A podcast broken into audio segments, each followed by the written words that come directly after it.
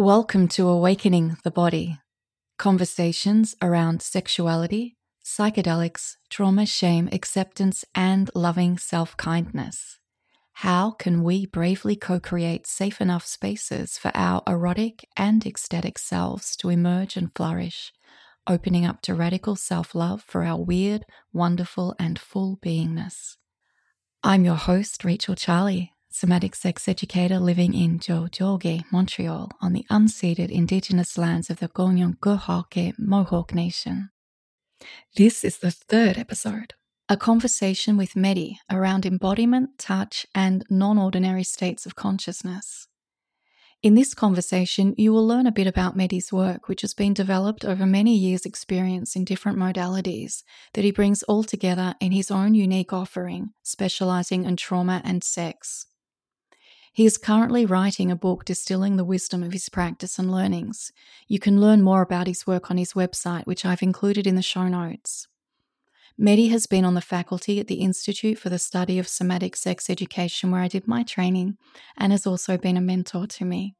I hope that you enjoy this conversation as much as I did.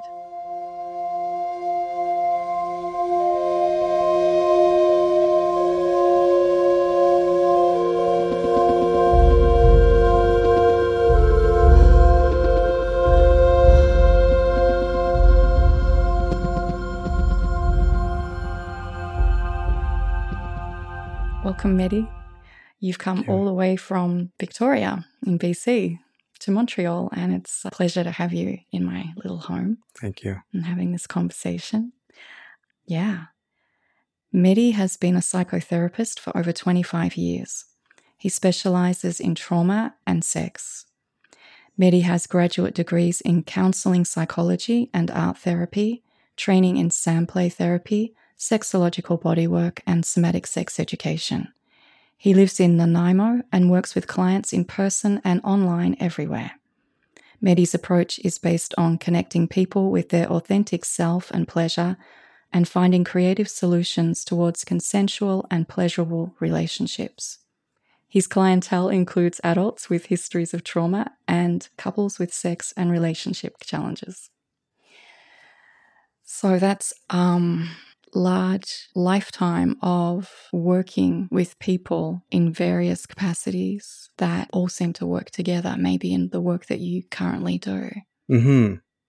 Yeah. When when I look back, I see that actually long before that, maybe from when I was four or five, I had. I mean, I can connect to those points in my life where very important elements of the work that I do were present Mm-hmm. I had, was connected with them, of course, not in a conscious, cognitive way, but in a sort of a, some ways you can say spiritual, but I don't want to make it sort of highfalutin like that. Mm-hmm. It was a full connection with that idea of, for example, of, of the body, of something beyond that I was in contact with, and I didn't quite know it.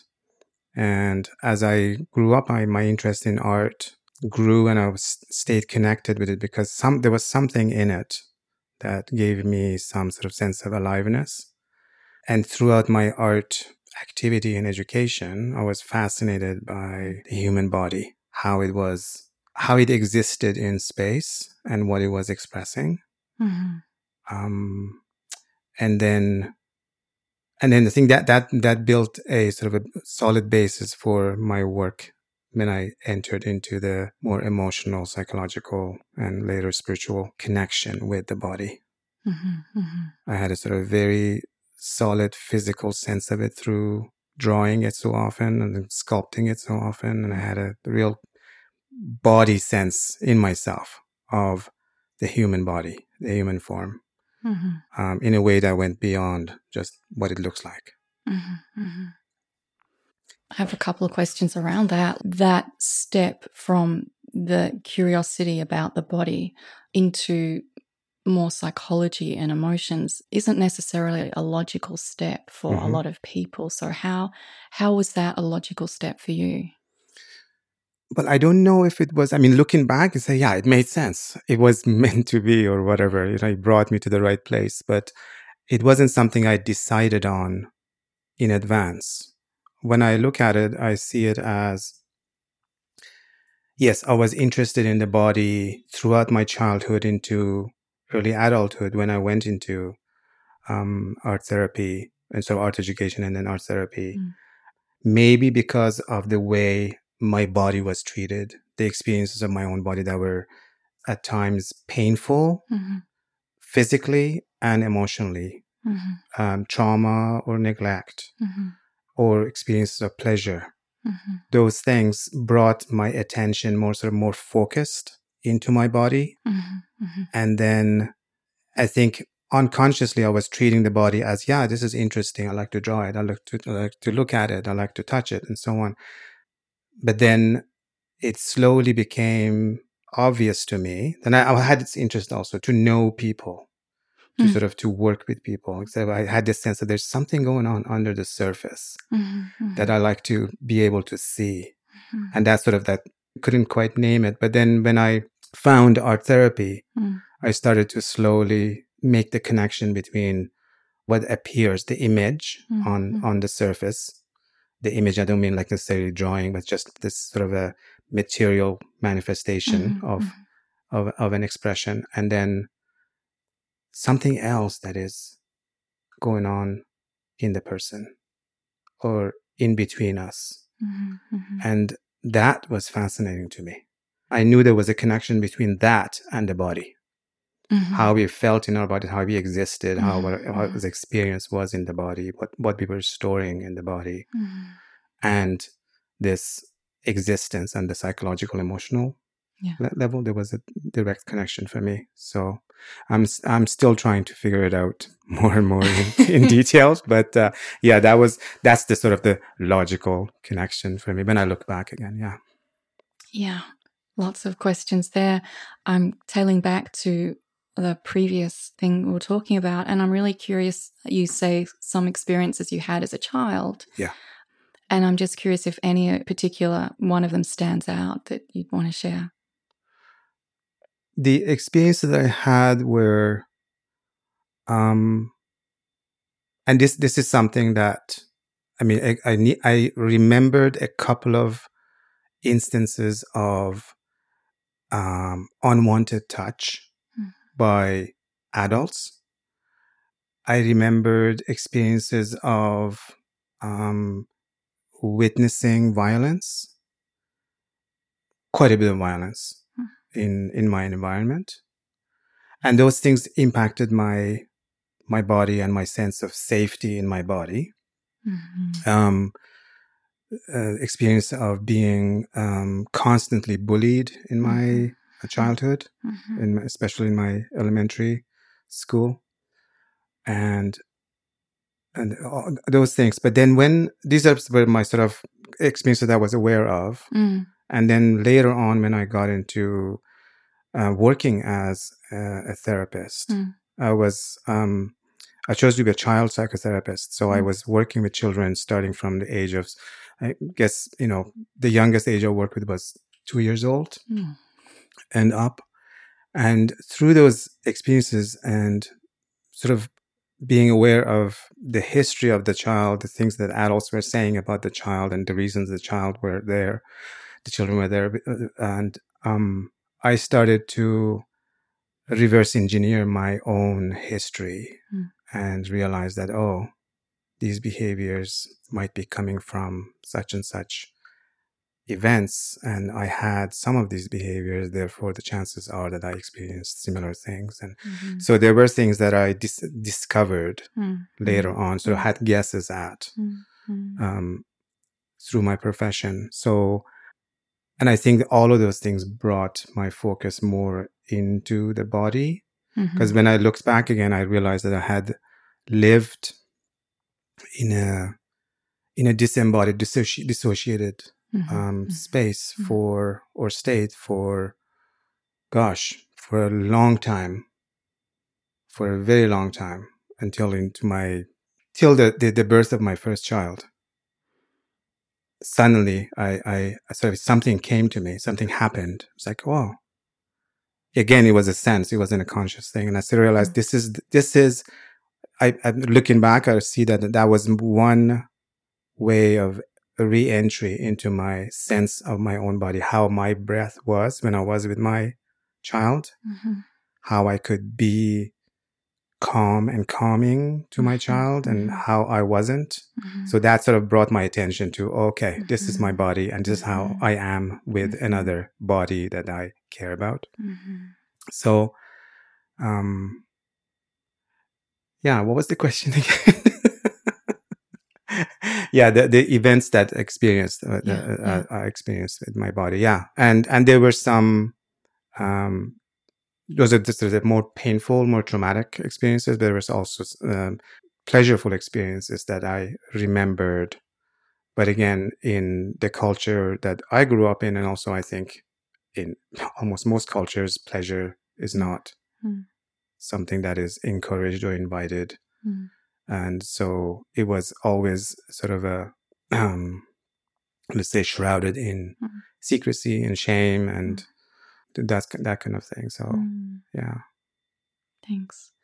I'm curious about the pleasurable experiences, and I'll tell you why I'm curious about that because I do have some particular early memories of pleasure and of a really expanded sense of self that are kind of pivotal for me in my own personal growth and sense of like those memories for me are a support hmm in a way. They're kind of like, oh, I felt like that. I can feel like this now. Like they're just kind of like grounding points for me. And I'm wondering if you had any of those. hmm Yeah, there, there was there wasn't um there was a memory that was it was sort of like a like a fixed image in my mind Mm. forever. I Mhm. remembered it always, but I didn't quite know what the meaning of that. I, I sort of associated some meaning to it, but I wasn't quite uh, sure like what was behind it. And that was a memory about when I was about three or four years old, and I was with my mother. I still can see the room, kind of have a sense of the room we were in. Mhm. I was sitting next to my mother and my mother was like young, young mother. She was speaking and there was like, there's three other women, probably family, you know, uh, relatives. And she told them how funny it was that I would take my clothes off at night and they would find me naked in the morning. And they laughed. And I was this, I had, I I remember this sort of sense of sort of shame coming over me. It's like, no, that's, I shouldn't be like that. I shouldn't do that. Obviously, this is not good. Years later, probably, um, I was maybe about 50, 50, 50 54, something like that. Mhm. Mhm.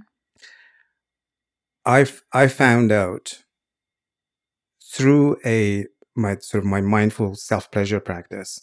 I found out that that connection with my body was actually connecting me with something um, beyond me, something transcendental. That as a four year old, I could understand it, Uh-huh. right? Yeah. And I got disconnected from it. And because I got disconnected from it, I lived that dissociated life for a very long time. Hmm. Which brings me to this idea of my fascination with those states of mind that are so peaceful and open and receptive and connected, Hmm. which are those sort of, we know them as non ordinary states of consciousness. Mhm. And my, I think my first awareness of those states professionally was watching children creating scenes in uh, sand trays. That they, they, they didn't, they did not know anything about before they entered. They just knew, saw the toys. They saw this little box filled with sand. It's like an it's 18 by 24 inches, um, kind of box, shallow, about two inches deep. And they would start creating scenes intuitively because children don't, you know, may, they, maybe they decide to tell a story, but they, they, they sort of improvise and they sort of, they go with their impulses as they go. And I, and I saw that they would create things that were meaningful beyond anything. Hmm. Uh, and they would be telling a story on the surface and then and underneath it, I could see as sort of another layer and a deeper metaphorical story that was, that would, in no way, they would know consciously what that meant, but it made a lot of sense in the context of their life. Yeah. So that told me that they enter this almost hypnotic state Mm. where they can sort of tell a story in a sort of a dreamlike state. Mm. They just take these figurines off the shelf and express it, give body to this feeling that is there. And that was that was fascinating to me. How we enter those states. Over time it gave me the understanding that children are actually are, they live in that state almost constantly. I mean, we try through parenting, we try to bring them into this reality. It's like, Mm, pay attention, mm, look at this. mm, This is not how you behave. Do this, do that. Oh, good for you, and so on. We bring them into this. This is how you interact, how you how you are Mm, mm. here, how you should be here, Mm, where the child is mostly there, not here. Yeah. And uh, I think that's sort of the process of life. We start from there and we slowly grow into this reality, and we, Mhm. some of us get stuck here. Yeah. Yeah, and and uh, yeah, so I'm fa- I'm really fascinated by those Mm.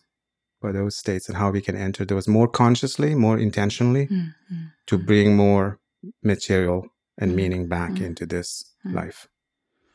When you say that, it feels like perhaps an easeful way to be an adult in the world is to be in this like um, really functional place, but have the capacity to move between different states hmm in a way that suits what we're engaging in in the moment. Hmm so that we can be eminently practical and um, task focused, as well as then using the non ordinary states of being to bring in problem solving, creativeness, joy, celebration, hmm ritual.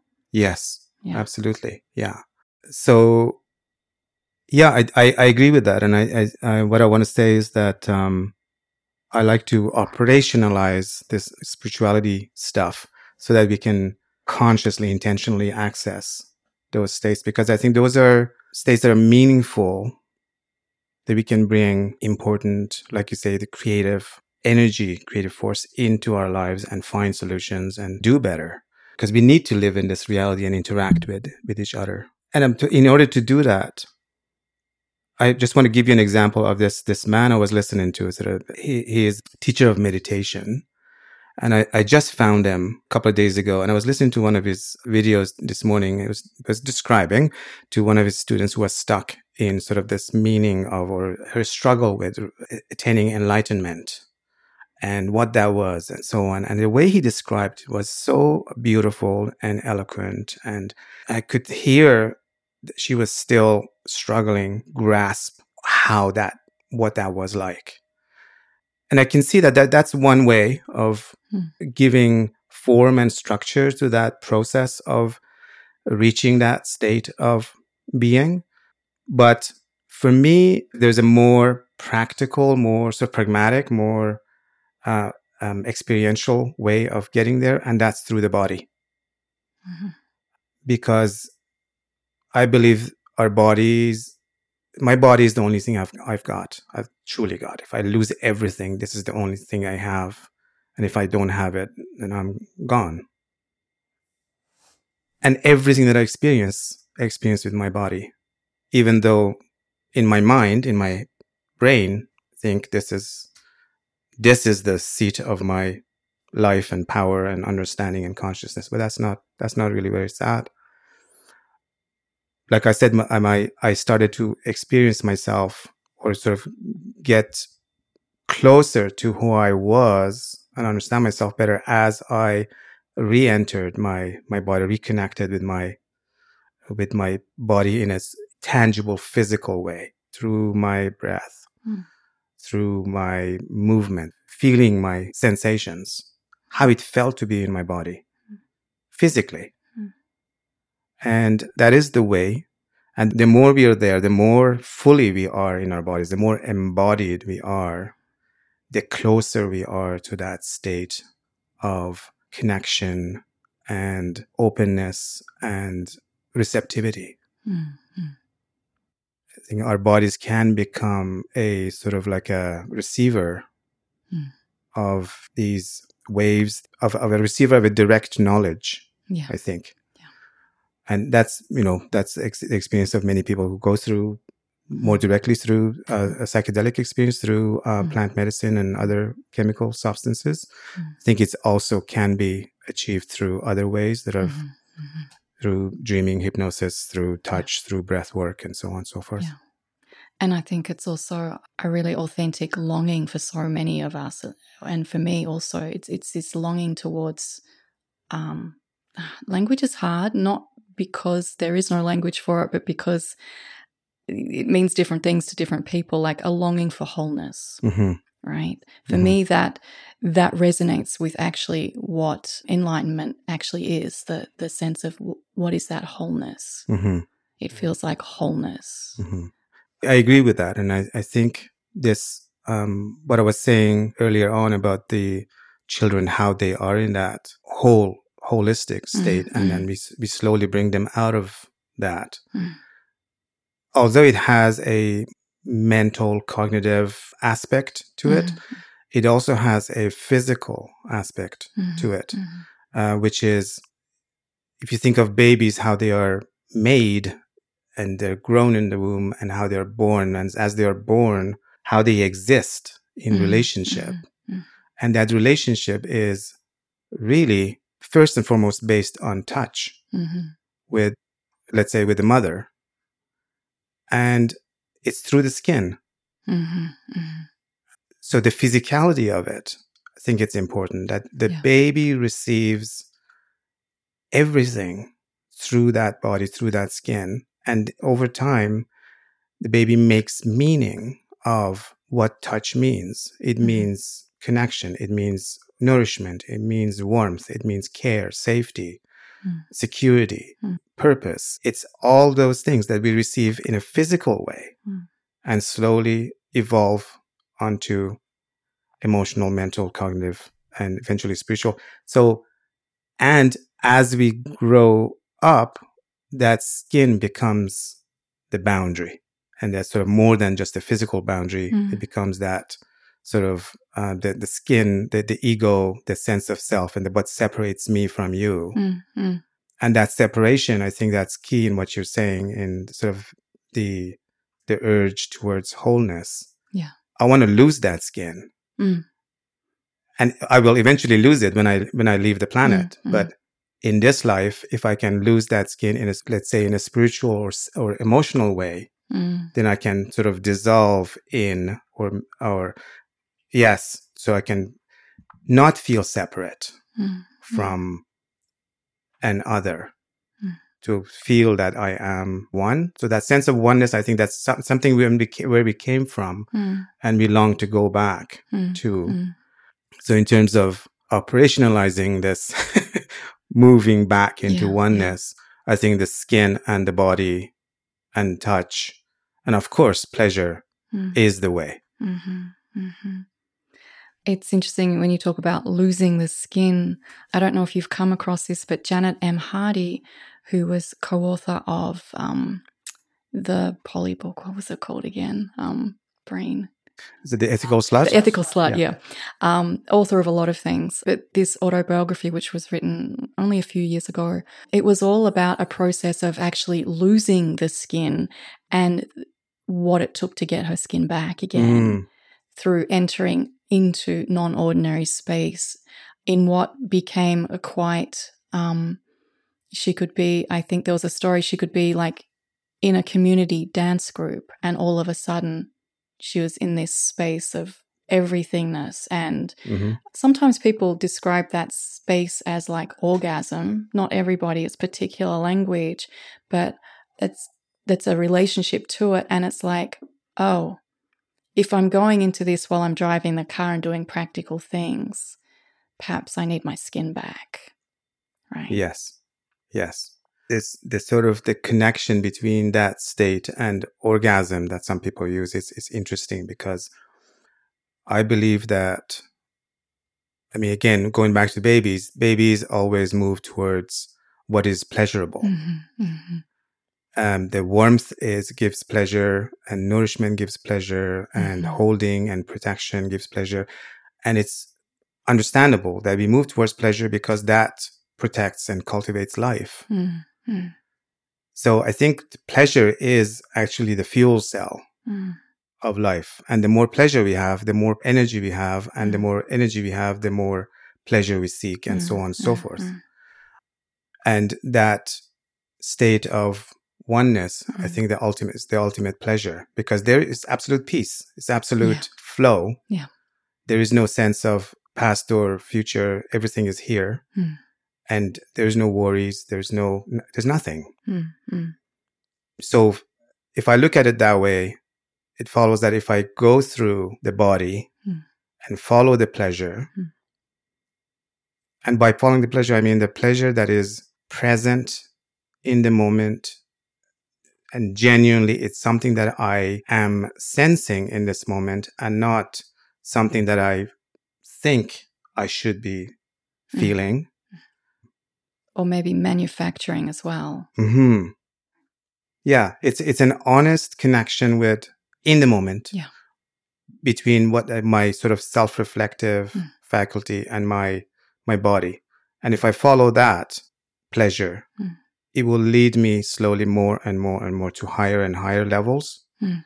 And at some point, I will enter that orgasmic state. Mm. How I see that is is a state where the creative energy flows freely Yeah. Yeah. again it's like the physical aspect of it is that yeah it's the climaxing th- during sex but then the other aspect of it is this creative force that Mm. comes through Mm. and you can create. A baby with it or you can create art with it or Mm. you can create this amazing state Yeah. uh, between yourself and others Yeah, Yeah. And I really love this way of describing it. It really resonates with me personally, like my own personal journey with different psychedelics, um, with being a creative person. I was a musician for a lot of my life. And other other ways, like with touch, with with so many things, I found has been really a particular, especially in psychedelic spaces where it's been mm, unmistakable. It's this real connection to this orgasmic state of of this of just like it's it feels like this deep connection with pleasure Mhm. and life force energy and i know that i'm still this rachel it's a very different place for me to be in and when i'm doing this in all of the ways that i've mentioned when I feel like I'm being held in a container or I can hold the container myself, there's a safety. So it feels like this journey for me, which has been a really ongoing, deep one, is repairing some of those longings that I had as a child that were mixed with pain and fear Mm. and terror, physical violence, psychological, spiritual violence, Mhm. sexual violence. Yeah, so it feels like this is actually the repair work that's that's happening so that I can have that connection again and restore it to what it Mhm. always is. That, I think that's that's a beautiful way of putting it. For me, the the experience of the natural experience of pleasure, Mm, that is the natural process of life, mm, unfortunately gets disrupted Yeah. by ignorance and by violence, by Mhm. neglect. mhm, And that's what creates the impact of trauma in the mhm, body. And it makes sense to me that to to repair that, to re, to sort of to re-establish, to Mm. reinstate that Mm. pleasure process, to uh, to bring the body and the self the self back to life, we need to go back to where in that that state where it was broken because we Mm. were in that Mm. non-ordinary state when we were open, we were receptive, we were trusting, mm, and and it got broken. Something came in that interrupted that process. Yeah. We can't fix that process by talking about it. mhm, We have to be in a very similar state in order to find the right connection Mm. to repair it. mhm, So, which brings me back to the way I like to work with the body and trauma is that to bring the body to state where the person is in that non-ordinary state where they feel like you say they're both aware of themselves and feeling connected with these with this flow of images and memories and experiences. And they're not in them but they can it's like a lucid dream where you are like yeah i am dreaming and some of these images are terrible some of them are beautiful but i know that i'm here.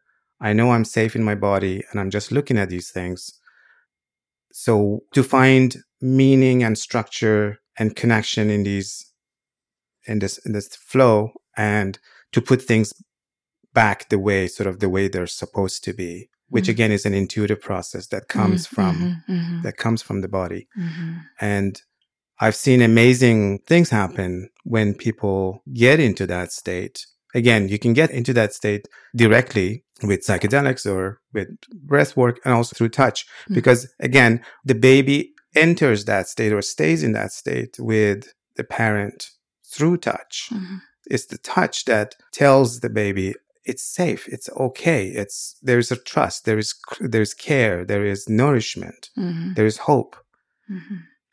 so why not use touch to go back into that place to find safety and hope mm-hmm.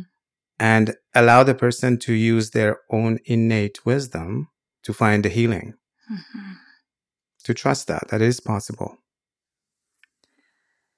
so, a couple of really important questions here and frame framing around the touch and how you've come to this in your mm-hmm. own work.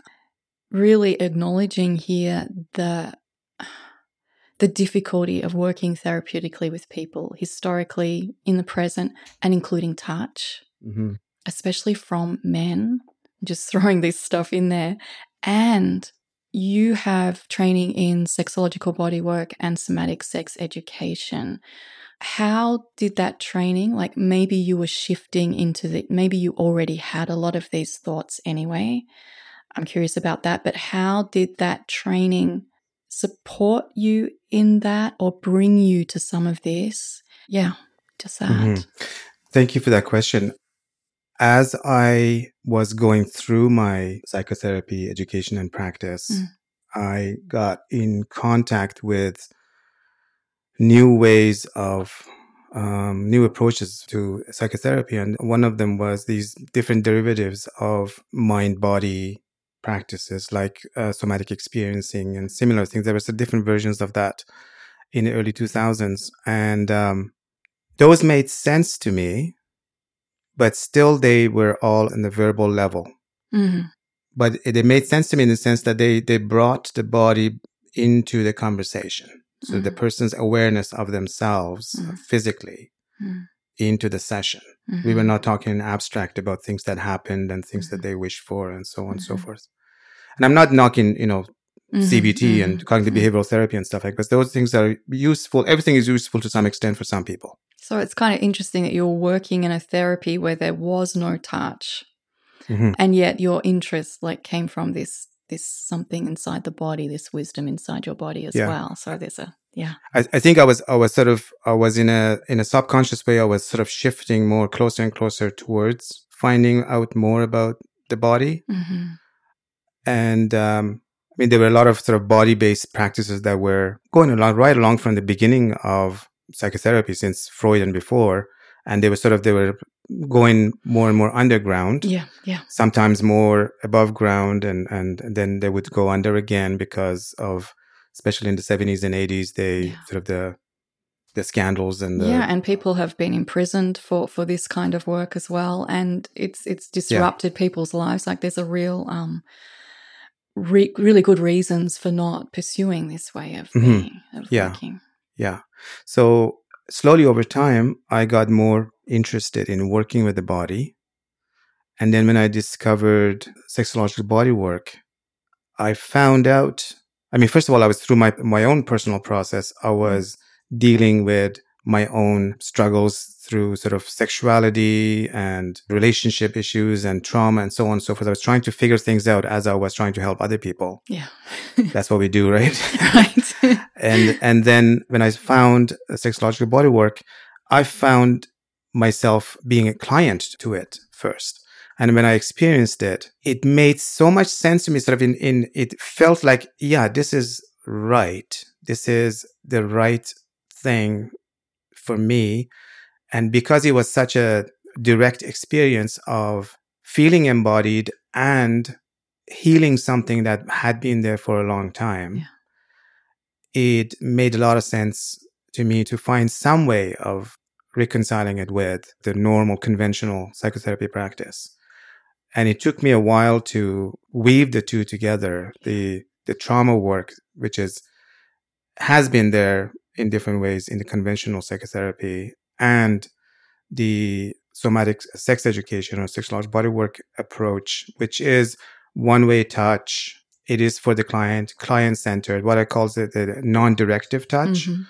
a touch that comes solely from requested by the client because the client is in direct contact with their own body. They can yeah, yeah. say, move here, move there, and so on. So using that innate wisdom of the client mm. to direct a touch mm. and knowing how the trauma impacts the body. Yeah. Yeah. And how the healing takes mm. process, bringing those and weaving them together. Mm. That took some time. Mm. And along the way, I mean, again, looking at the body and it made sense to me that this this skin that we have this is like our main way of contacting each other. Yeah. I mean we, we were we were made from a piece of skin. I mean this, when when we, we are when we are conceived in the first couple of weeks we are just a bunch of cells that spread and spread spread becomes a little piece of skin and that that folds and yeah. we become you know outer body and inner body and so on and so forth. And hmm and that's our first sense that's our biggest sense that's our the sense that is so so present mm. that's so much there that we mm. are surrounded by we're surrounded by our skin mm. and maybe that's why we don't notice it maybe it's like the water for the fish the fish doesn't understand doesn't see the water mm-hmm. hm. and of course over time the skin has also become a source of how can I say so all the negative negativity historically, you know, mainly through power structures mm. like organized religion mm-hmm, mm-hmm. that you know the skin and therefore the body, therefore the touch, mm. therefore pleasure, mm. um, dirty, debased, sinful, mm-hmm, mm-hmm. and uh, taboo. And in order to reach you know higher states, we need to forget about the body and Mm. Yeah. Yeah. Yeah. And starve ourselves. Yeah. Which, you know, I think we're coming around to realizing that no, it was all done for the purpose of gaining more and more power and yeah. And we need to go, we need to, to choose other ways. Yeah. And, but then the problem of the idea that this is done for the purpose of gaining power, it negatively impacts everybody, even the organization that might be trying to gain power, it also negatively impacts everybody mm-hmm. that is a part of that. And we're all a part of both mm-hmm. both sides of that, if if you want to make it binary. Mm-hmm. Like, um, we all participate in it in different ways. Absolutely. Yeah. yeah. We we have internalized that sense of badness or disgust mm. or rejection of mm. the body and mm. therefore we we live in our more sort of structured political left brain however you want to call it more practical this worldly kind of material existence yeah and actually that reminds me of something i wanted to come back to that you said earlier about this I think I'm not going to use the words you use because I can't remember them, but this understanding in yourself that you were disembodied until your first child. What age around were you when the, your first child was born? I was 29. 29. That's interesting in itself, right? That it took something, which is a huge impact on anyone's life, having a child, that brought you back into the body, right? Mm-hmm. And we're all different, but for some of us, it might be 50 until we feel, or never that we feel a sense of embodiment and not even having an awareness of that, perhaps. I find that really interesting just for anybody listening to understand that this is really, probably really common and unacknowledged. It is very common. I find it's it's hard to to describe how it feels to be in your body. Again, you know, trying to verbally bring someone's mind close to this is how it is. You Yeah. can describe it, you can use so many words, but Yeah. Once you experience it, you get it in your body. And until then, it's a process. Yeah. Yes, it started for me, started at that age. And I mean, Mm. before that, it was happening in Mm. fits and starts here and Mm. there. And at that point, it became sort of a more of a, a constant thread in my Mm. life Mm. of that, that, that uh, sort of sense of, oh, I got to be here. I got to be Mm. present. How does it feel? So on. So now imagine if you're from 29 to 54. Again, it took another long process of Yeah. discovering different things and feeling into different things and how it feels to be here and also uh, the pain of being here. And uh, once once I got there at 54 within that session of somatic sex Mhm. education, body work, feeling the complete pleasure of being in my body Mm. and feeling my Mm. body and being present to it, not worrying about the past or future, being here right here and sensing my body fully. Mm. Yeah, that took a long, long process and it, it launched another phase of, okay, if that is an ideal state or near ideal state that I want to, how, how can I, how can I get there? Yeah. And as I'm getting there, how can I bring other people into that state? Yeah. Yeah. hmm So I want to say something about practicing this way of therapy hmm as a man, Yeah, Cool. um, because I'm aware that most of my clients are female, like most psychotherapy clients are female. Huh. And because I think mostly men have trouble asking for help and saying there's something wrong, I need help with it. It's, it's getting better. Yeah. we are getting yeah. better. Yeah. And also, I'm aware that most hurt and pain caused on the planet has been done by men. hmm hmm And whatever the reason for that is, that's the reality now. And as a man coming to say, Hey, I'm here to help, that comes with a lot of baggage, negative and positive.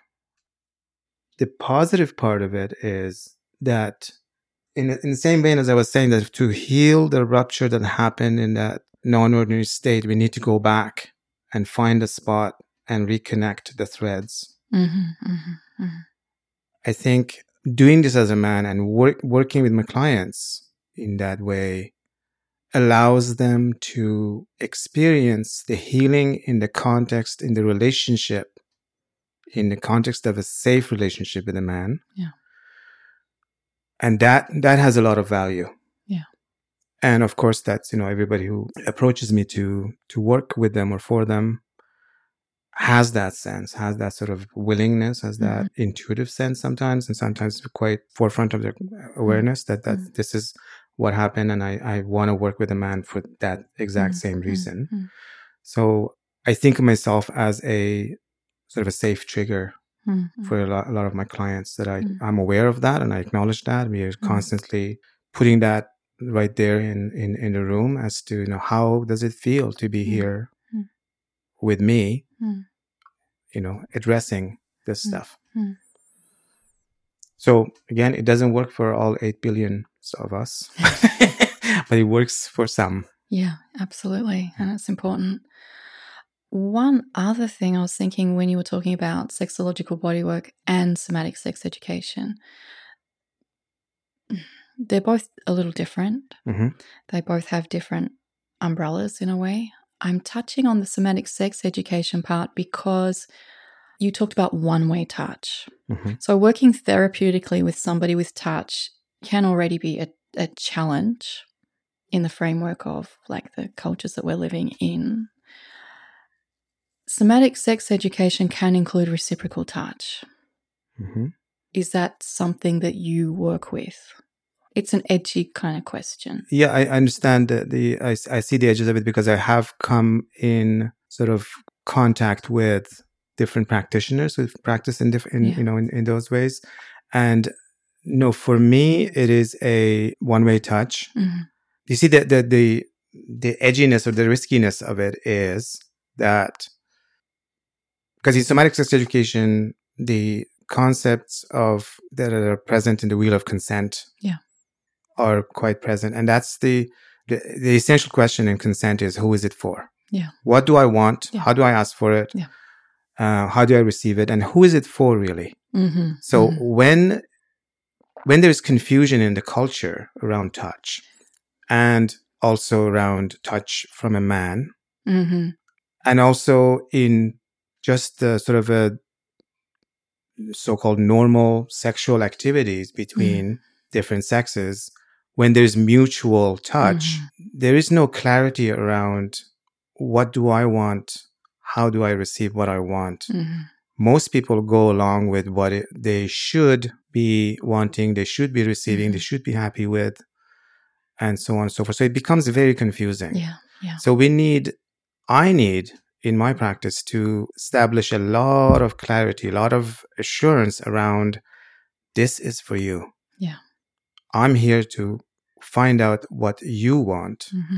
And most, most of my clients, when they arrive, they, when they hear that, they say, what if I don't know what I want? Yeah. Or this is the first time anybody has asked me that question. Right.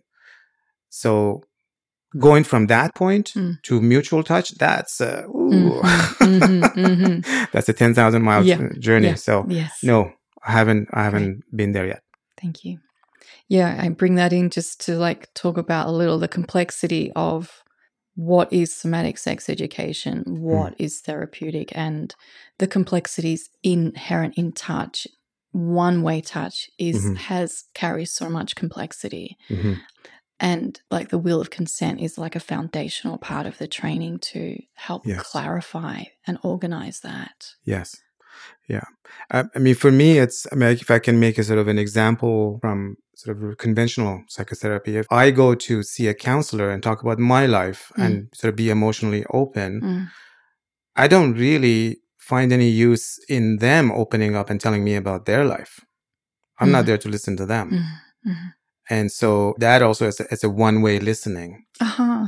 Okay. Right? That's that's a good I mean, there, there, there might be some self disclosure on the part of the counselor or Mm. therapist, in Mm. as so long as Mm. it's useful mm, to the to the client. I'm I might in in a session mm, that might include body work or whatever. mm. I'll go further into that, but the thing is that my body work sessions may not actually have include any touch. mhm, But mhm, the the main point of the work is that the body, mm, the physicality Mm. of the body, is in the conversation mm. always. Mm. The possibility of touch, Mm. if the client wants it, is Mm. always there. Mm. So that adds a sort of huge dimension and depth to mm, the work itself, even if it Mm. might never happen. mm, So, yeah, in terms of self disclosure, I might bring up things that are I'm feeling, I'm sensing, Yeah. are happening to me that I I think I think it's important to the relationship, to the safety of the Yeah, space, and yeah, so on, to bring up to the extent that is useful again Mm, for mm, mm. the client. mm. But it's it should never be about me. And I think I also bring up the two way touch because I've seen and had in my own practice people that don't have touch in their life, that have never had relationship at all, and have had pretty profound childhood trauma, Mhm. sexual trauma, and having worked with platonic touch, cuddling, hmm right? So uh, even reciprocal in that doesn't make sense because if it's for the client, what is reciprocity then?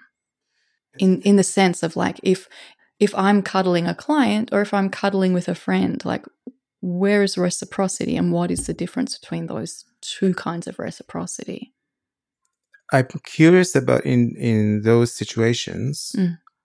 what your experience is uh, in terms of the pleasure that exists there. Is the pleasure for you? Are you taking pleasure from the touch Mhm. for you, or are you participating in the touch in the way that allows the client to experience something that they need to experience in order to fill in the gaps and, Mhm. and heal that Mhm. rupture that, that happened Mhm. um, in terms of sort of safety of the touch. I Mhm. think that that's a Yeah, that's a big factor in there for me. It's like you know, and Mm. an example that often is used, like if you see people, two people hugging, you don't know who the hug is for. Mhm. Mhm. they're hugging maybe they're they one one of them is hugging the other one to come to Mhm. comfort them maybe the Mhm. other one is hugging the, this Mhm. person because they Mhm. think they're obligated or maybe they're just you know connecting uh, uh, physically like that that's who knows but if we sort of zero in on what their Mm-hmm. intention is and what their thought is around this, the hug then we can find out more okay who is giving who's receiving who's taking. Yeah. Yeah. And I think in that kind of work, the cuddling, just as a word, it's not a great word for it. It's really about, first of all, developing a language. Like, are you comfortable? How would you like to be? How would you like to be held? And then in that holding, especially if a person hasn't had much physical touch in their life except from the parents a long Mhm. time ago, it's like, can you feel your heartbeat? Can you feel my heartbeat? Mhm. That skin to skin connection. Mhm. Can you feel my breath? Can you feel your breath?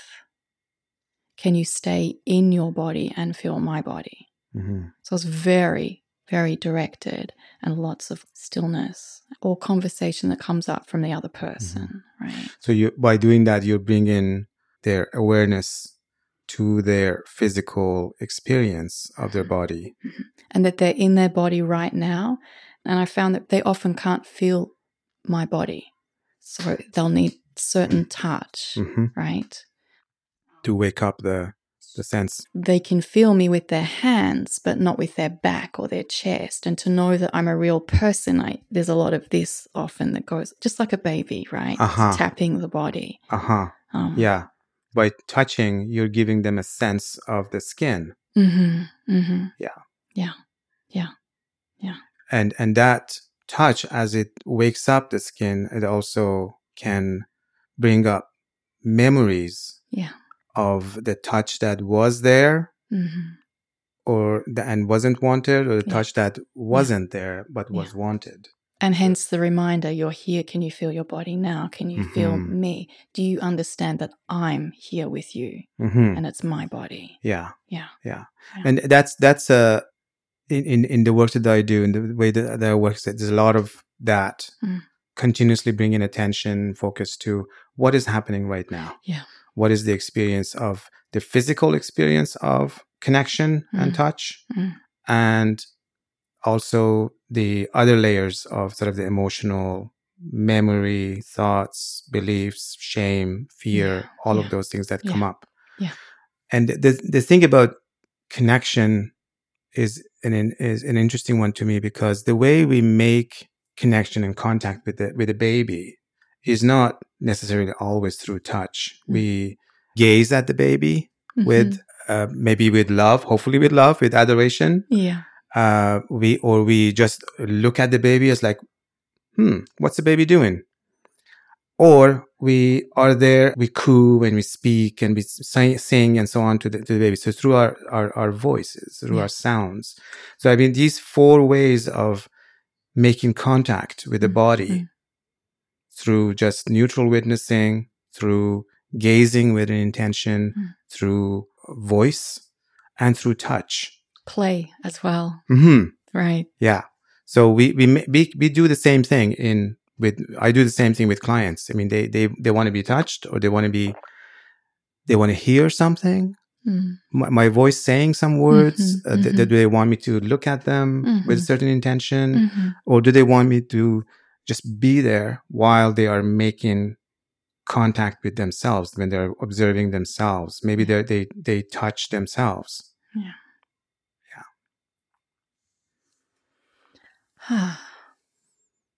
and so you've been writing a book.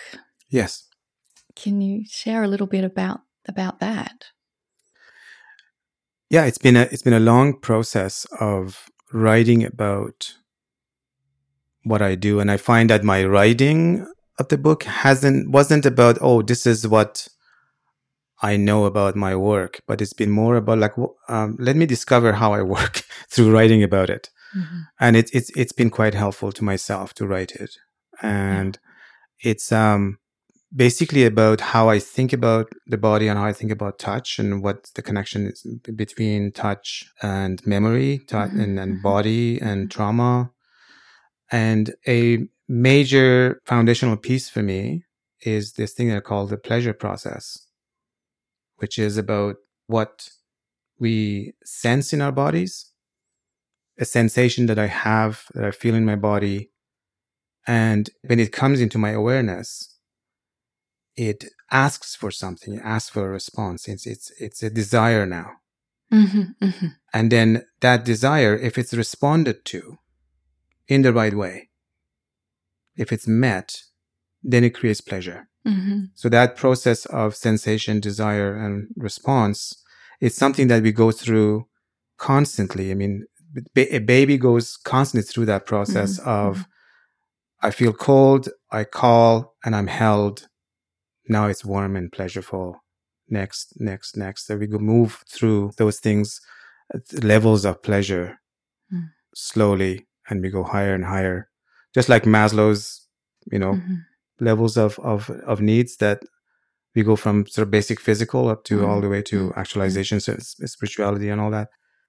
So that, that's, that's a major piece for me. That's the, that's the foundation of the work. Mm. Because once we believe as human beings that we have bodies that sense life and those sensations they turn into desires and desires need to be called for a response and the more perfect the response is the closer to perfection it is the deeper the pleasure and the closer we are to that state of you know evolving into that sense of peace and hope and oneness like we we, s- we spoke about and that is the hard part it Mhm. is the Mm. hard bit of the work for a lot of us Mm, mm, to accept that this body is real mm, it's the only thing I have, and what I sense in Mm. it is real, and it needs a response because we either didn't get a, the right response, we sort of we got neglected, or we got pushed away with violence that you shouldn't want it, that's too much, or whatever it was. So we don't know where the line is. Mm. We don't know how this body really speaks. You know, we don't know how to listen to it. Mhm. So that's that's the that's a major part of the work, Yeah. and um, what I'm aiming for is to um, like start from there Mm. and go to that sort of ideal place of okay, now we can just immerse ourselves in the in the body and dance and in it and Mhm. be with it to Mhm. until we we enter that non-ordinary state Yeah. Of consciousness and Yeah. we connect with something beyond ourselves, beyond the body, to the spirit. Yeah. And even that beginning step is not such a beginning step. Like in working with people, having the client understand that they can listen to their bodies and the body has a question. The body does have a place that wants to be touched or not touched. The Mhm. body has a desire and it might take time. And the more we respond to that desire, the more we can be in connection with it. Yes. And then we come to a place where we can actually start understanding our authentic desires and then actually asking for them. hmm And even being able to ask for them when we think they won't be met, hmm and how important that is. Yeah. I think you bring up an important point because just seeing the desire, noticing the sensations and seeing the desire in it is requires a level of acceptance and empathy for ourselves. Yeah. even though we may not ask for it, even though if we ask for it, we may not get it, at least we have seen it. We have, at least we have validated. Yeah. Yeah, ah, you know what? My forearm is itchy, and I'm going to scratch it. Yeah. I need to. I need to scratch it, but I can't. You know, or my back is itchy. I can't reach it, and I can't ask anybody to do it. But I can feel that it is. It is asking for a scratch, right? Yeah. Yeah. So, and then if I if I find somebody who I'm you know I can trust, can you do that a little bit to the left, a little bit harder, a little bit more nail, and so on. Mhm. So that's and that brings more and more pleasure Mhm. Mhm. for me. Yeah, but it it is yeah it is a long process. Yeah, it definitely is. Yeah. And if, for example, I'm not really embodied at all, I won't understand that because I don't know how to feel that. It sounds like a simple thing, but it's actually a very deep process. Yes, It is. It is. And it all, for me, I've learned to start with bringing people's attention to their breath. Because let's say we start a sort of a, a, a session with a, Mm. with talking, just like any counseling session. You come in, you sit down, hmm and we just start with you know very general things how's the weather the traffic this and that what Mhm. brings you here and so on and so forth and then you start talking about something that is maybe a little bit hard to talk about hmm and then maybe i'll ask you about uh, how is your breathing right now and just noticing that you you it's shallow or i'm holding my breath because this is hard because this is scary Mm. that starts to make the connection between oh how i'm feeling actually comes from the body and exists in the body and has some impact on the way Mm, i mm. am in my body Mm. and that's s- slowly starts to connect the dots for Mm. them there is not just some abstract thought out there And I love that you're talking about connecting to the breath because as you're talking about it, I'm sitting listening and I'm connecting to my breath. Right? It's like, oh, how sweet. Yeah. Moving my legs, getting comfortable. yeah it's interesting as soon as i mention breath in any conversation people i mean people who are listening to this i'm sure they they, they notice that oh i was so engrossed in this conversation i forgot to breathe yeah. Yeah. And then there's another part of you that I don't know very much about psychedelics. hmm What is your personal experience with that? And has it been supportive to you in your life? It's a big question. Yeah, I'd say for the first 39 years of my life, I was totally, I would say, against or afraid Yeah. of any kind of, um, yeah, any kind of substance. hmm And that would sort of alter my mind in that way. But then, due to circumstances, I finally gave in and then tried some MDMA. And what happened then was that I experienced this sudden sense of peace. I always talk about it in terms of I'm very sensitive to the humming and buzzing of things like the fridge is buzzing over there and I can hear it. That too, the computer. And as if the buzzing stopped, all of a sudden there was no noise in my head. hmm And it was like, huh, actually, I can, you know, I can feel my breath now. I can actually notice that my breath goes in and out, in and out. It was, it brought me into my body in the, in a way that nothing else had before. Yeah. Yeah. It was, it was a mental buzz that was, I think it was sort of distracting me from my body. Yeah. Most psychedelics have a way of bringing you suddenly and pushing, pushing you into that space of, okay, here you are. Here is your body. Just notice, notice yourself, notice everything. That's, that's what happens with a lot of them. So um, MDMA is, is one of Mhm. those. I mean, that's why like in the 80s and 90s it was the thing for, and earlier it was the thing for people in relationships just to be here Mhm. and feel Mhm. how you feel and talk to your or Mhm. be with Mhm. your your partners and Mhm. yeah that's that's what that, my experience was it was gentle Yeah. and it was kind of something that it was doing to me and for me Mm. and it was bit- i didn't have to Mm. make any effort Mm. to be like that Mm. and that experience was sort of gave me a baseline for oh a new baseline Mm. I could be like that and that feels wonderful. I could be like that Yeah. and in my day with my partner with my children and just feel like huh i can be here and it's okay. Mhm. as opposed to oh um there's something else i need to do. You know i need to worry about this or that or this is not this has gone too too long and so on. So yeah it gave me a sense of okay stop slow down rest be here Yeah. so that helped me sort of personally and of course professionally just sort of sense of calm and patience and Yeah. Yeah. silence Yeah. helped and later on uh, i um i experienced um, m- uh, mushrooms mag- magic mushrooms as well which was another level of being in that state and and receiving direct knowledge Mhm. from something beyond me Mhm. Mhm. that was very sort of clarifying and helpful to me. Mhm. So I think they they have a place in in healing practice, definitely. Although it's complicated because again, all the culture and prejudices and Yeah. different approaches to them, just like as it is with touch Yeah. Yeah. and sexuality. So it, it needs it needs a lot of clarification and, and, and work towards that. Yeah, Yeah. absolutely. Yeah. Yeah. I'm wondering what you think about this when I think about my experience in psychedelic spaces and also being held in spaces and also in, in groups.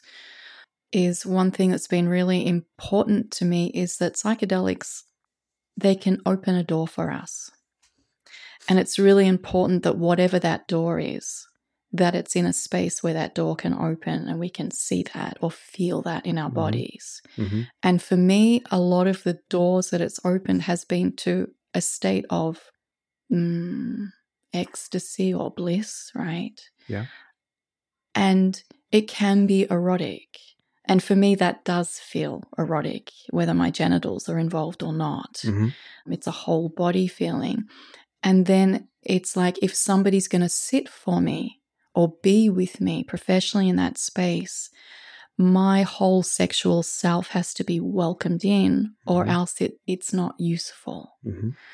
And I think that's something that's in the whole upswing of interest in psychedelics and psychedelic training, um, something that really needs to come into that conversation on a very deep level. How do we hold space for people sexually in that space? What can we do to support the person rather than cause further harm? Mm-hmm. Yes. And I think that, like somatic sex education, some of the learnings in that and the ways that we hold space for people in the erotic are of incredible value to that conversation. Mm-hmm. Yeah, I think it, it, it's it's a multifaceted thing that the, Yeah. the point that you're bringing up. One thing I want to say about that is that um, again, going back to sort of conventional Mm, psychotherapy, yeah. what I know is that sexual challenges and sexual sexuality is is a big item in everybody's mind. Yeah. It's either we want to sort of put it away and forget about it, or we want to like have more of it in our life. But it Mhm. is it is the topic. Yeah. But people who go to uh, to ther- into therapy, they assess the comfort level of the therapist in order to bring up sexual matters. Absolutely. And I do it myself. Most of the time, they don't because they don't feel they, they, they don't they don't they don't feel like there's enough space for it that the the, the, the counselor or therapist can hold the space Mm, mm. for it, or it will overburden them or something. or that they actually don't have the skills to to hear that or to even be useful for Mhm. it. Yeah. So you Yeah. can tell, like from in first first four seconds, you can say, yeah, this person is not going to hear that stuff. I'm going to talk about what's wrong, you know, with my work or whatever. Yeah. So that's that's there's that. So if we come to a place of being able to hold space for all emotions and qualities that emerge Mm. from the person in a safe space, whether it's anger or sadness or grief mm-hmm. or mm-hmm. joy Mm. or sexual desire, if we can hold space for all of that, then we can hold the whole the whole person. So the whole person is allowed and is invited and encouraged in this space, rather than only like seventy five percent of them. Yeah. Yeah. So when we come into um, space or a context where touch and the body is included Mm. in the conversation and in the in the work itself then h- how do we allow that sexual arousal sexual desire to present itself or express itself Mm. again the question of consent Mhm. intention who it is for Mhm. who is serving and who is receiving who is Mhm. taking who is allowing all of those things Mhm. are questions that need to be clear and they don't become clear in the psychos- in psychedelic session They we need become to- clear before. Before. Way before. yes yeah and very clear. Like Mhm. if if this happens, this won't. Like this is welcome. This is something that I Mhm. will not engage in. Yes. Yeah. That, that that has to be, and it also when for the client when Mm. it is clear as that the, this this is for them. Yeah.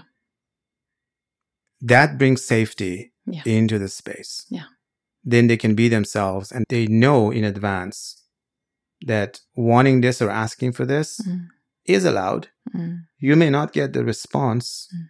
that that thing requires because of the very uh, nature of the practice. It's one way, it's for Yeah, you, yeah, and it's, yeah. you know, it has a purpose in that sense. But in seeing it, acknowledging it, validating it, Mm. Mm. I think it's important. Having Mm. empathy for it Mm. is important Mm. and not shaming it. Mm. And one important thing I've noticed as a part of that process for me personally is because I have received the kinds of containers that I need and spoken to people really clearly about what what might happen with me in those states, I've really come to this real trust that I can sit, I can experience absolute pleasure and ecstasy and joy and orgasm, and I can do it and it's mine. hmm I'm not reaching for the other person. I'm not afraid of it. And I can actually be in space with people and feel that. I can express it in different ways depending on the container, but they're not disruptive expressions necessarily. So it's like this held.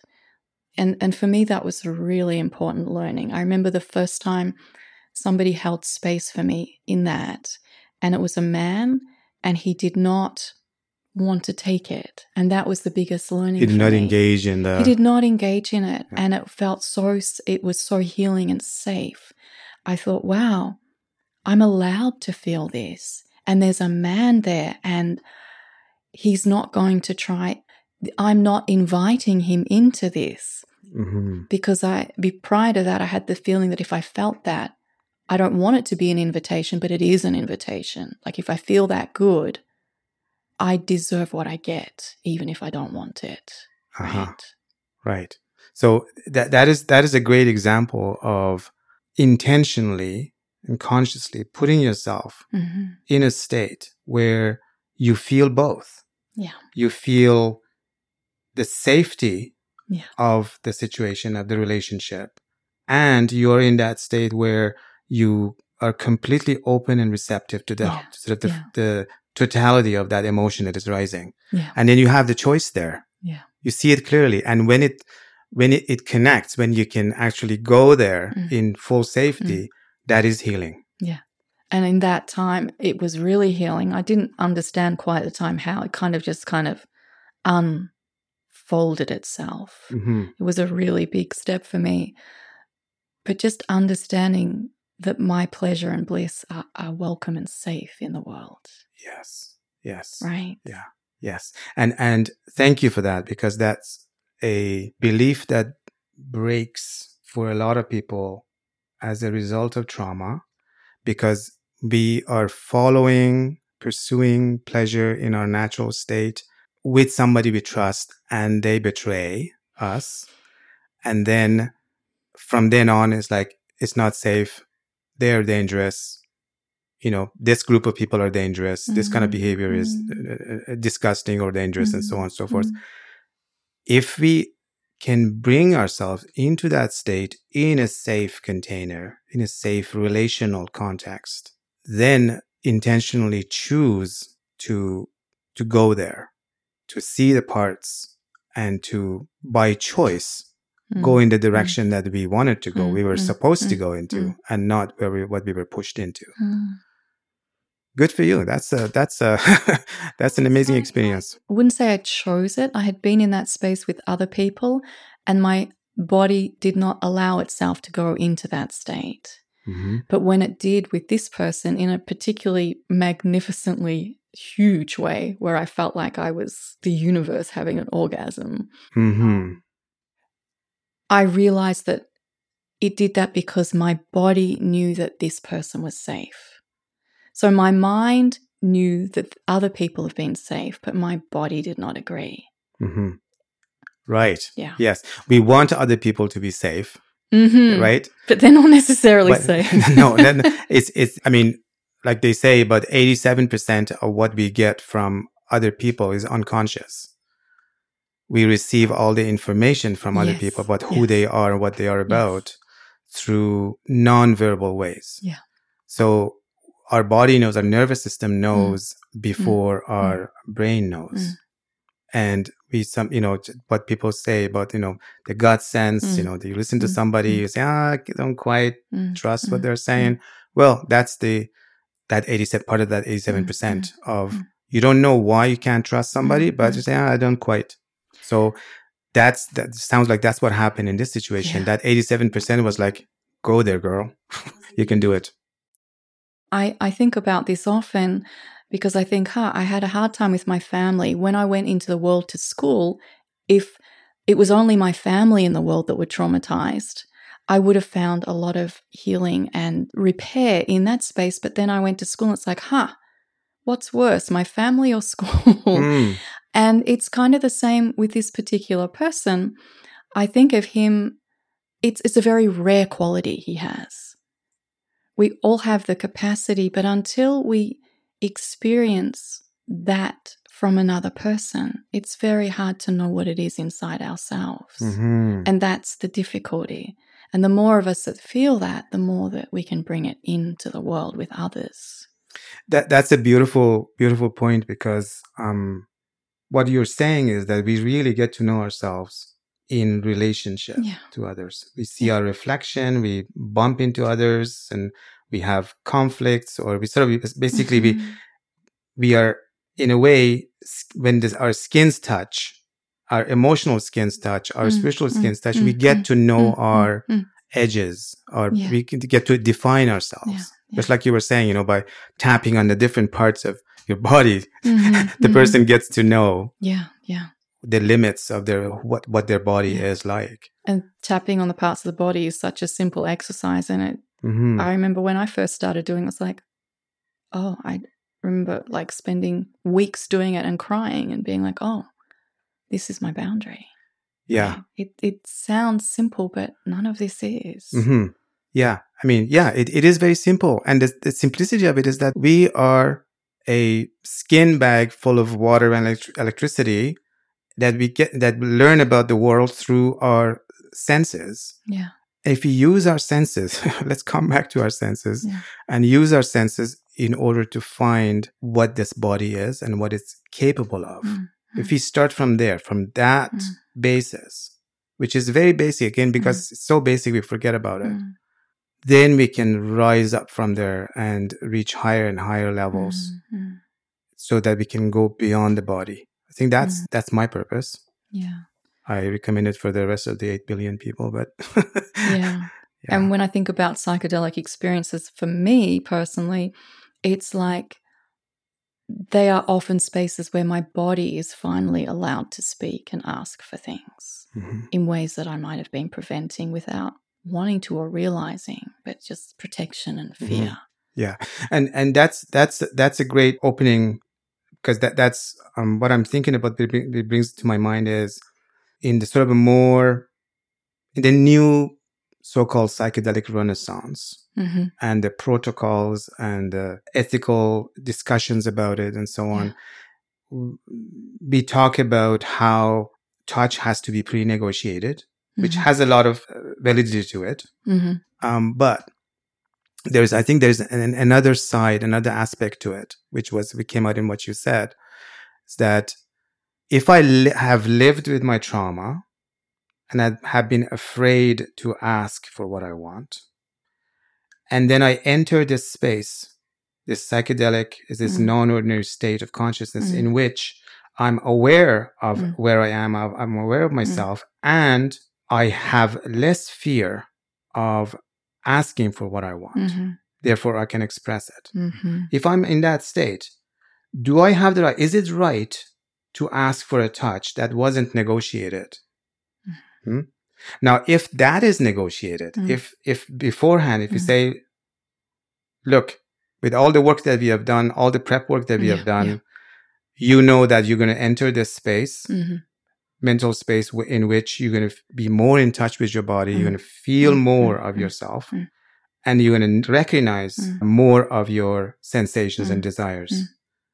And you're free to ask for what you want hmm in that state. Hmm because that is an authentic desire and authentic Mm. ask. And if the person goes into it again with full consciousness around, okay, this is what is possible. I think that is that that needs to be part of the conversation now, part of sort of the Yeah. ethics of the practice of touch in psychedelic space. I think with that particular example, I think there is the idea of the psychedelics not being a one off. thing. Mhm. Like it is a process of learning how to be in that space. It's a process of, it's a process. It's a practice. It can become a practice for some people. Like, how do I bring this into my life? So ask for whatever you want in that space. And what we negotiate at the beginning remains, but please ask for everything. And then they might be things that we change to in the next session Mhm. to keep it really like as a gradated practice that you can bring into your life slowly, like not this huge, massive shift that's going to disrupt everything in your life. I'm going to lose my job. I'm going to leave my partner. I'm going to move to this country. It's more like right. Bring it into your relationships that you have now. Yeah, absolutely. It needs to be a an organic Mm-hmm.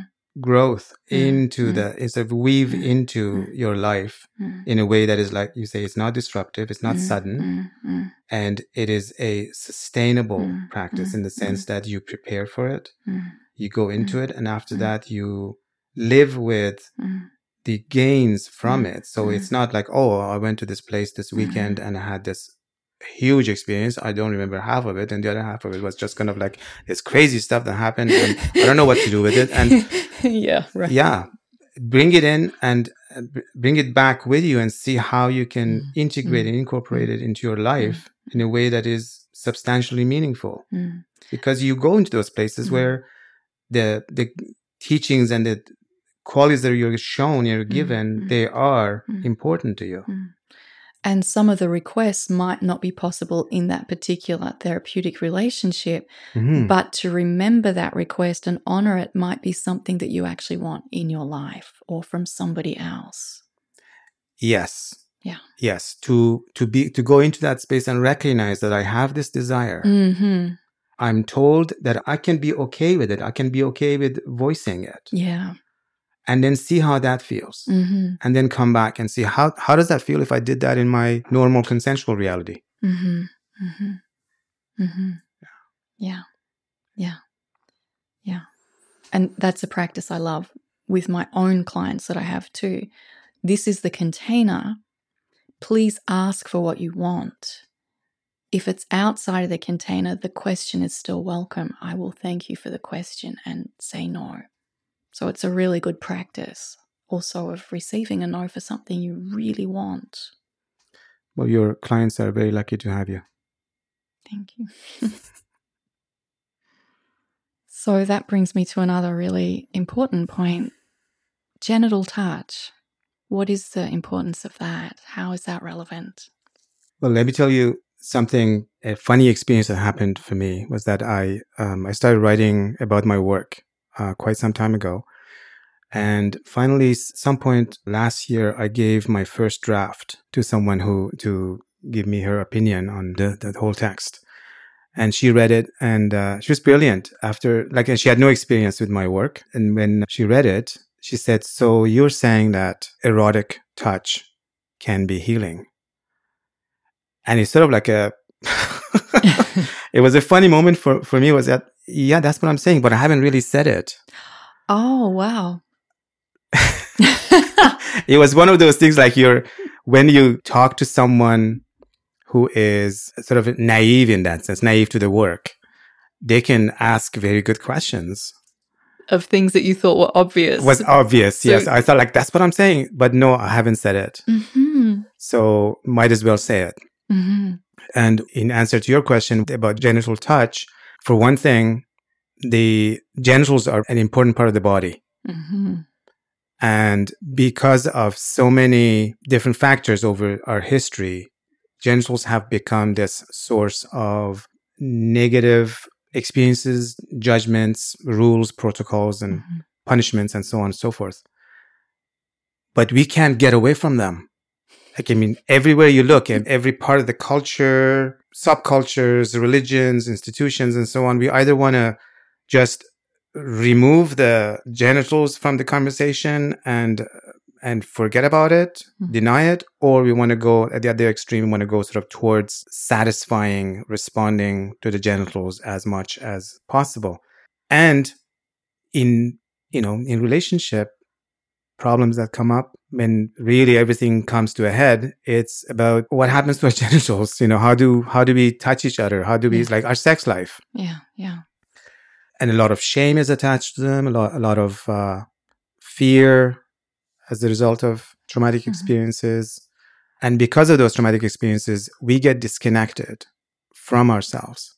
I want to circle back to what I said about the sort of the physicality of our bodies, Mm. connect with other levels and layers our existence, our emotional or spiritual existence.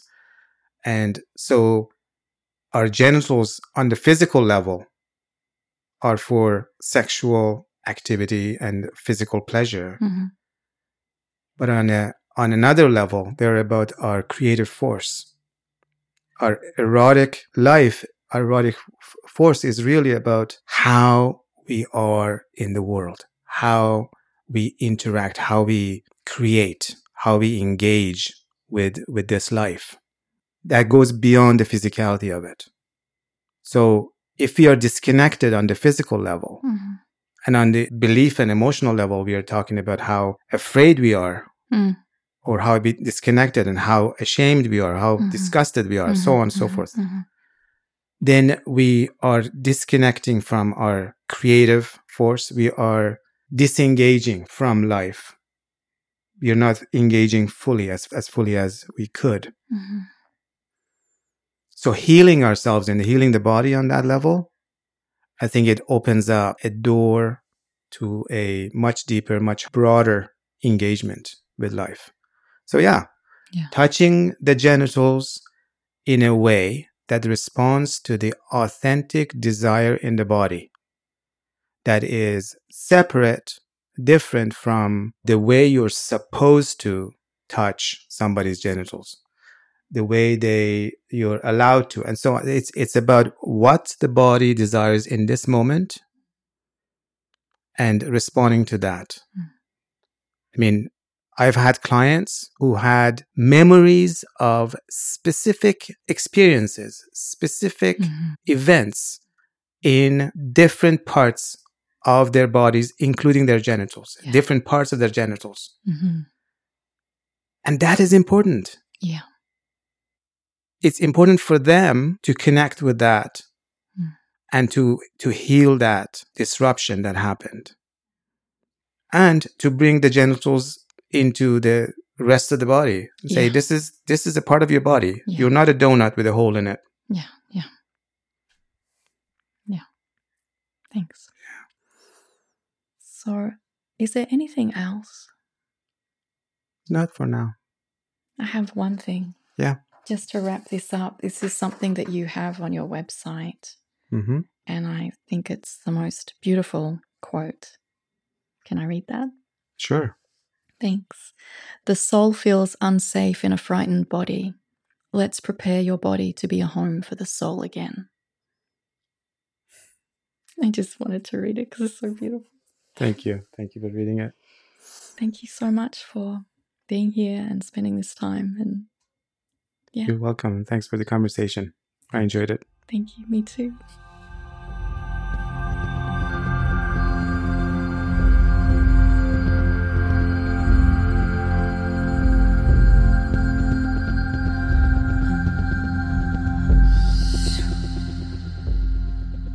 You can find my services for individuals both online and in person at my website in the show notes. And if you want to support my podcast, you can click on Buy Me a Coffee. That link is also in the show notes.